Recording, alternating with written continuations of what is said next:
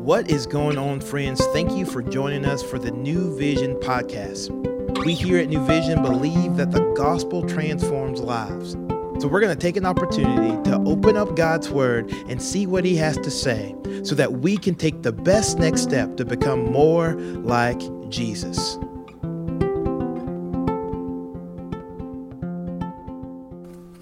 Hey, welcome back to the New Vision podcast. My name is Scott Reeder. I'm the Director of Biblical Counseling at New Vision. Today we continue our journey through the Gospel of Mark. We are in chapter 12.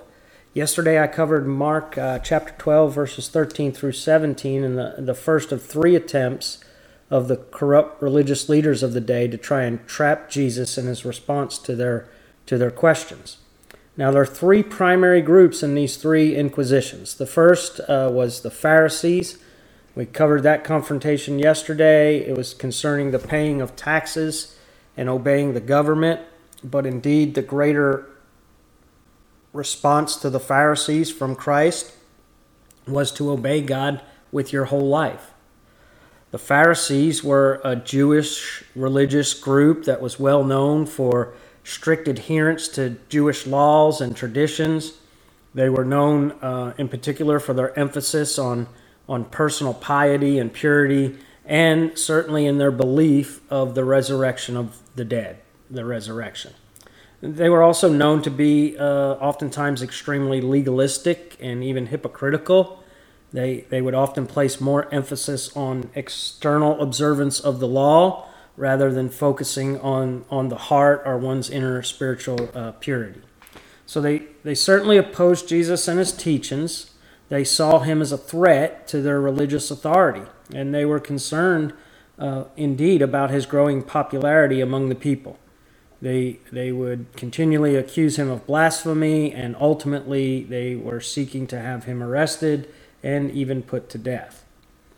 Now, alongside the Pharisees, we come today to the Sadducees. The Sadducees were primarily associated with the temple, and unlike the Pharisees who placed emphasis on kind of the oral tradition of Jewish law, they adhere strictly to the written Torah, the, the first five books of the Hebrew Bible.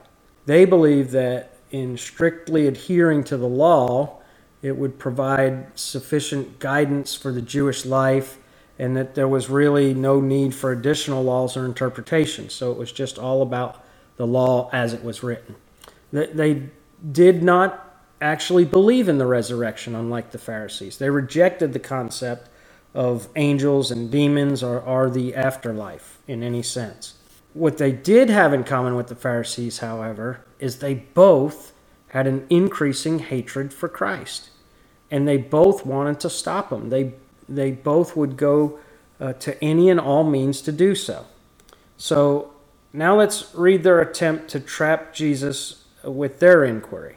I'll be reading Mark uh, chapter 12 again, continuing in verses 18 through 27, and I'll be reading from the ESV version of the Bible. Now, as as I read, I want you to remember that they do not believe in a resurrection. So even as you hear me read this, you're going to hear a lot about marriage. But it's important to keep in mind it's not really an inquiry about marriage per se they're challenging Jesus on the topic of a bodily resurrection. So, uh, Mark chapter 12, verses 18 through 27. And the Sadducees came to him, who say there is no resurrection. And they asked him a question, saying, Teacher, Moses wrote for us that if a man's brother dies and leaves a wife, but leaves no child, the man must take the widow and raise up offspring for his brother. There were seven brothers. The first took a wife, and when he died, left no offspring.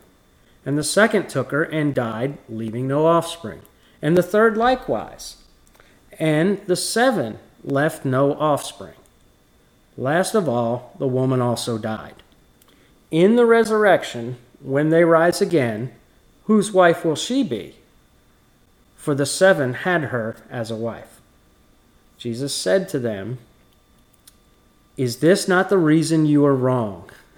because you know neither the Scripture nor the power of God. For when they rise from the dead, they neither marry nor are given in marriage, but are like the angels in heaven. As for the dead being raised, Have you not read in the book of Moses, in the passage about the bush, how God spoke to him, saying, I am the God of Abraham, and the God of Isaac, and the God of Jacob? He is not God of the dead, but of the living. You are quite wrong. So, this hyperbolic, hypothetical story is kind of conjured up, and the the Sadducees are hoping to point out the absurdity of relationships after this so-called resurrection. They're saying in essence, hey, if if there were a resurrection, then you're saying that seven men would be married to this one woman in heaven. Now, what they failed to understand was that in the afterlife, uh, things there will be relationships in heaven, but in many ways they'll be radically different than here on earth. So again, Christ gives them the answer that they uh, did not want. He says, uh, to start with, he says, "Hey, there there is no marriage in heaven." The understanding is, while in part the purpose of marriage on earth is for companionship and the and the propagation of human race, in part because the reality of death here on earth, and, and there's this need to create new disciples, as as John Piper would say. But in the afterlife, there's there's no exclusive or sexual relationship similar to marriage, since there's not a need to propagate the human race. The citizens of heaven are those who are resurrected unto eternal life. And in that new glorified state, and in the absence of sin, believers will then experience uh, perfect spiritual relationships with everyone, uh, similar to the existence of angels, as, as Christ said. So, marriage and procreation are simply not part of our heavenly eternal lives. Now, secondarily, and Christ addressed the bigger question, and to be honest, he does it fairly abruptly. He says, and besides, in terms of the resurrection, you're simply ignoring the very book of Moses in which God declared that he was indeed the God of the living and not of those who have died. And he points to their most uh, three, the most famous three patriarchs Abraham, Isaac, and Jacob. Jesus says of these ancestors of yours, God declared in the present tense that He is the I am God. The, the implication is that they are not dead, but each upon physical death were indeed resurrected to life. And, and if they were not resurrected, well, then you're calling God a liar. Um, and so, as I said, very abruptly, he answers them on this matter and he concludes by saying, You're quite wrong. Okay, now, again, many applications are possible with every encounter uh, of Christ and every text we read, but let me say again, I would like to present just two I think we can clearly take away today. The first is concerning our marriages, and the second is concerning the importance of accepting the historicity of Christ's resurrection and the reality of our own. So, first, concerning marriage on earth. Listen, I'm a huge fan of John Piper's book called This Momentary Marriage. It's a great book. I highly recommend it uh, to help develop a high view of marriage and at the same time understand the temporal state uh, and even the greater purpose of our marriages here on earth. So I, am going to allow Piper to deliver our application on this first point. In the conclusion of the book, he states this Marriage is a momentary gift. It may last a lifetime or it may be snatched away on the honeymoon. Either way, it is short. He goes on to say, Very soon the shadow will give way to reality. The partial will pass into the perfect. The foretaste will lead to the banquet. The troubled path will end in paradise. A hundred candle lit evenings will come to their consummation in the marriage supper of the Lamb. And this momentary marriage will be swallowed up by life. He goes on to say, Christ will be all and in all, and the purpose of marriage will then be complete. To that end, may God give us eyes to see what matters most in this life. May the Holy Spirit, whom He sends, make His crucified and risen Son the supreme treasure of our lives and may that treasure so satisfy our souls that the root of every marriage destroying impulse is severed, And may the marriage watching world be captivated by the covenant keeping love of Christ. And so, listen, I never complete an intake session in marriage counseling without declaring to the couple this Remember, your marriage is bigger than the two of you. Your marriage points to eternal life in Christ. Okay, second application. While the resurrection is somewhat of a mystery, it is an essential biblical reality. Somewhat of a mystery. Well, that's what Paul said. 1 Corinthians 15 51 and 52. He says, Behold, I tell you a mystery.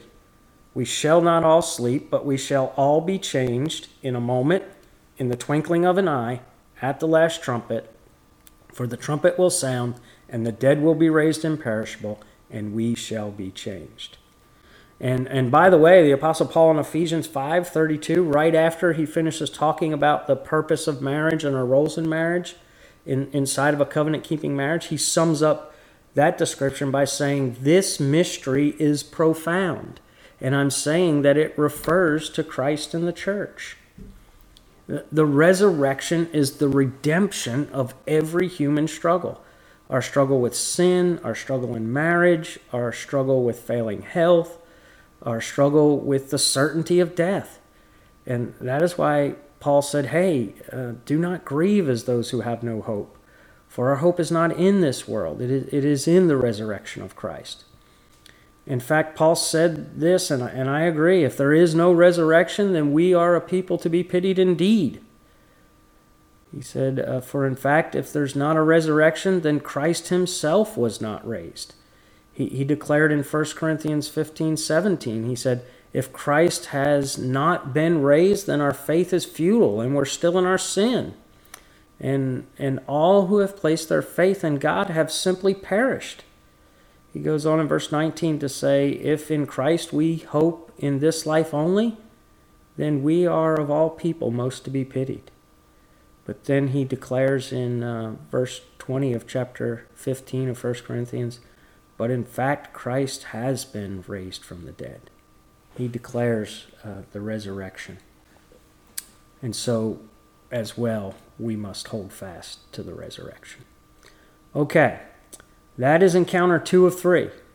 Tomorrow we'll conclude with one more confrontation from the religious scribes, the answer to which I would suggest is one of the most simple and clear explanations of what God expects of His children here on earth.